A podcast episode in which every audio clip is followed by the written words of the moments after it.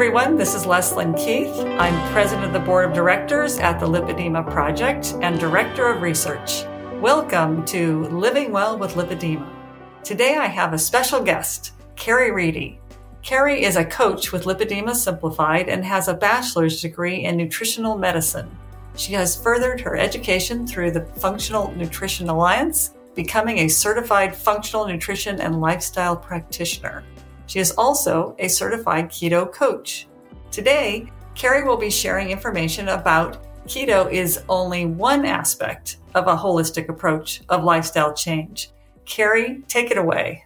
Hi, Leslyn. It's lovely to be with you today. I'm really excited about talking about this topic. I hope that it's really beneficial for all those that get to hear what we have to talk about today.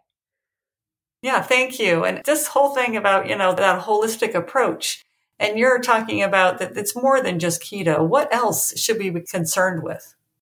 Well, I think, you know, from my training and background, I really do like people to think about their health in a, in a holistic way. And moving towards a ketogenic lifestyle, we know has some really, really positive and profound impacts with, especially with ladies with lipedema that experience a lot of pain and swelling. We know that those ketones that the body produces when you're eating in this way really makes a difference. And Interestingly, we don't know exactly the mechanism of how that makes a difference, but I always see changing our, our food choices as being a really great first place to start.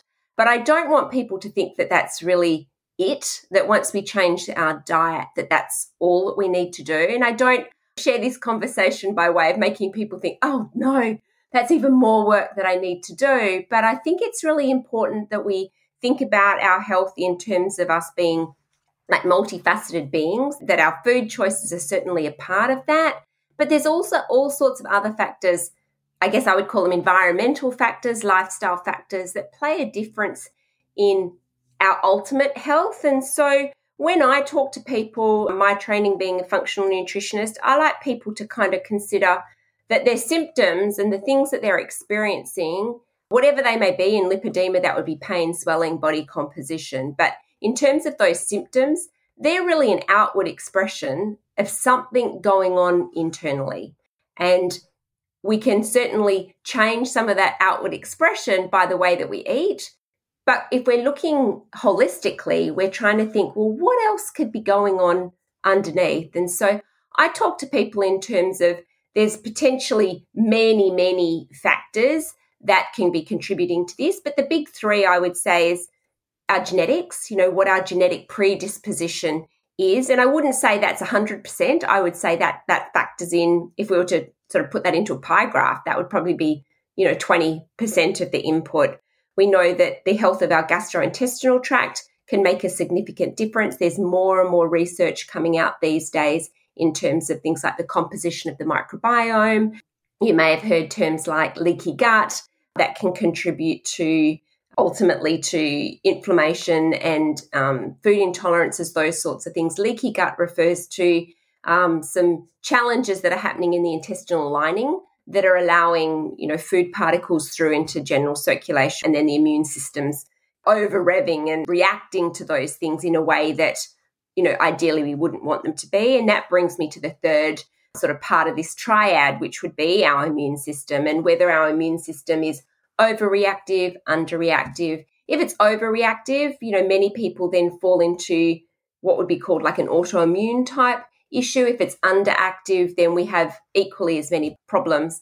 In all of our health, Leslyn, it's all about like that Goldilocks, not too much, not too little. We want it to be kind of just right. But there, I suppose, the three big factors that we like to think about in terms of what's underpinning what's going on with our health. But those factors too don't necessarily exist in isolation.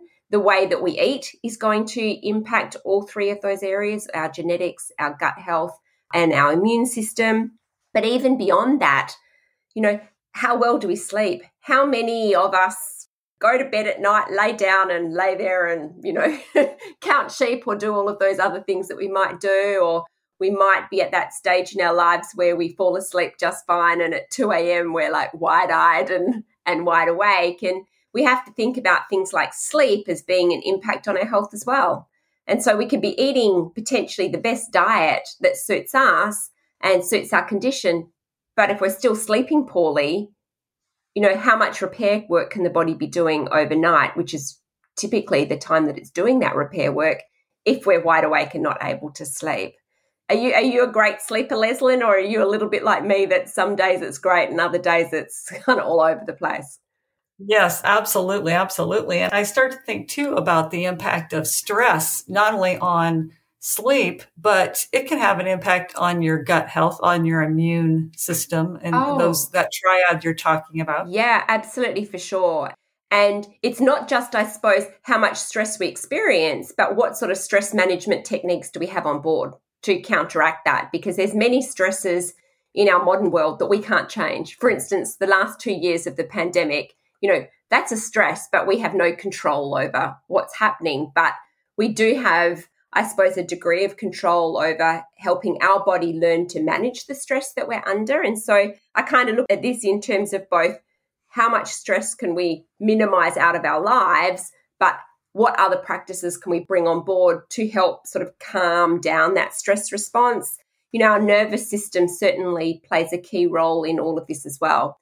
And interestingly, the nervous system connects everything in the body is connected, but the nervous system, if it's really I use an Australian term. I say out of whack. I don't know whether that's just something we say or other people in the world say that too. But I think that's universal. okay, good. But if our nervous system is out of whack and we're overreacting, underreacting, whatever our nervous system is doing, that also impacts our immune system and the way that we respond to various other stimuli, whether we will overreact or underreact to that. So, you know, those play a role.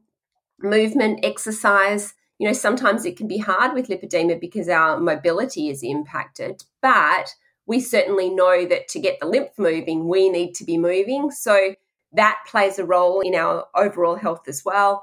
How well hydrated we are. You know, the body's vast majority of us is, is water. And so if we're dehydrated, even, you know, marginally dehydrated, our body can't function as optimally and we're more likely to uh, store toxins. And then if we've got impaired genetics, we're going to have trouble detoxifying. So, you know, it's all very circular. It's all very much everything impacts everything. And so ultimately, you know, if we were to say, well, now I've got the ketogenic diet under control, I know what I'm eating, what else is there? I would say these sorts of things are really important to also consider. And the last one that I talk to people, and it's totally not related to food or anything else, but I think we need to have purpose in our lives. And I think yes. when we have a purpose, you know, it gives us some motivation, it gives us direction. And the other one, I suppose, I would say is the importance of connection with other people.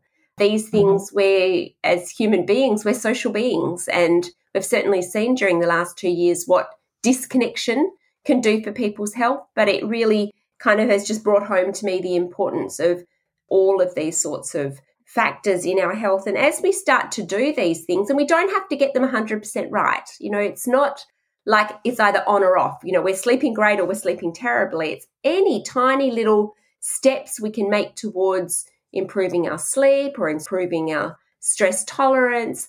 All of these things, I feel like they have an exponential effect on improving our health. So I guess I'm sort of throwing lots of other things out there into, you know, the world to think about, but we do need to see ourselves as multifaceted and that we need to ultimately consider any areas of our health that might be bringing in a small amount of compromise because as we can improve those, we really can see some profound benefits.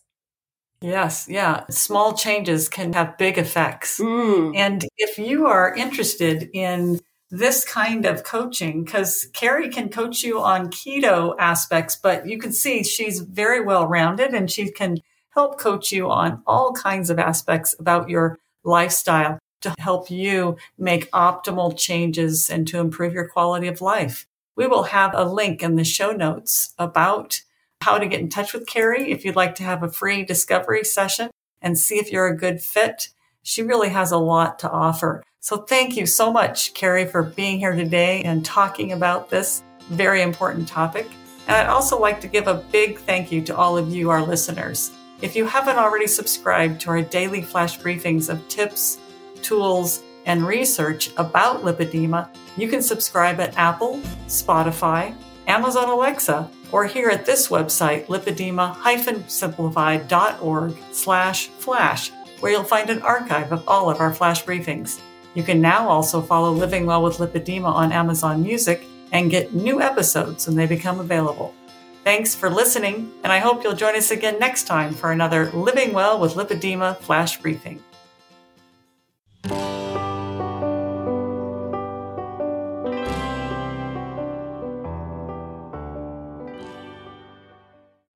Hi there, this is Catherine Seo with a very quick and exciting announcement just to let you know our three day event, Heart to Heart, is coming up March 31st, April 1 and 2.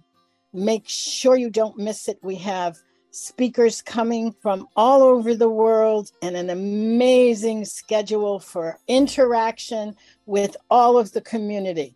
It's going to be spectacular. Go to lipedema-simplified.org and be sure to click the link to get more information. And we'll see you there.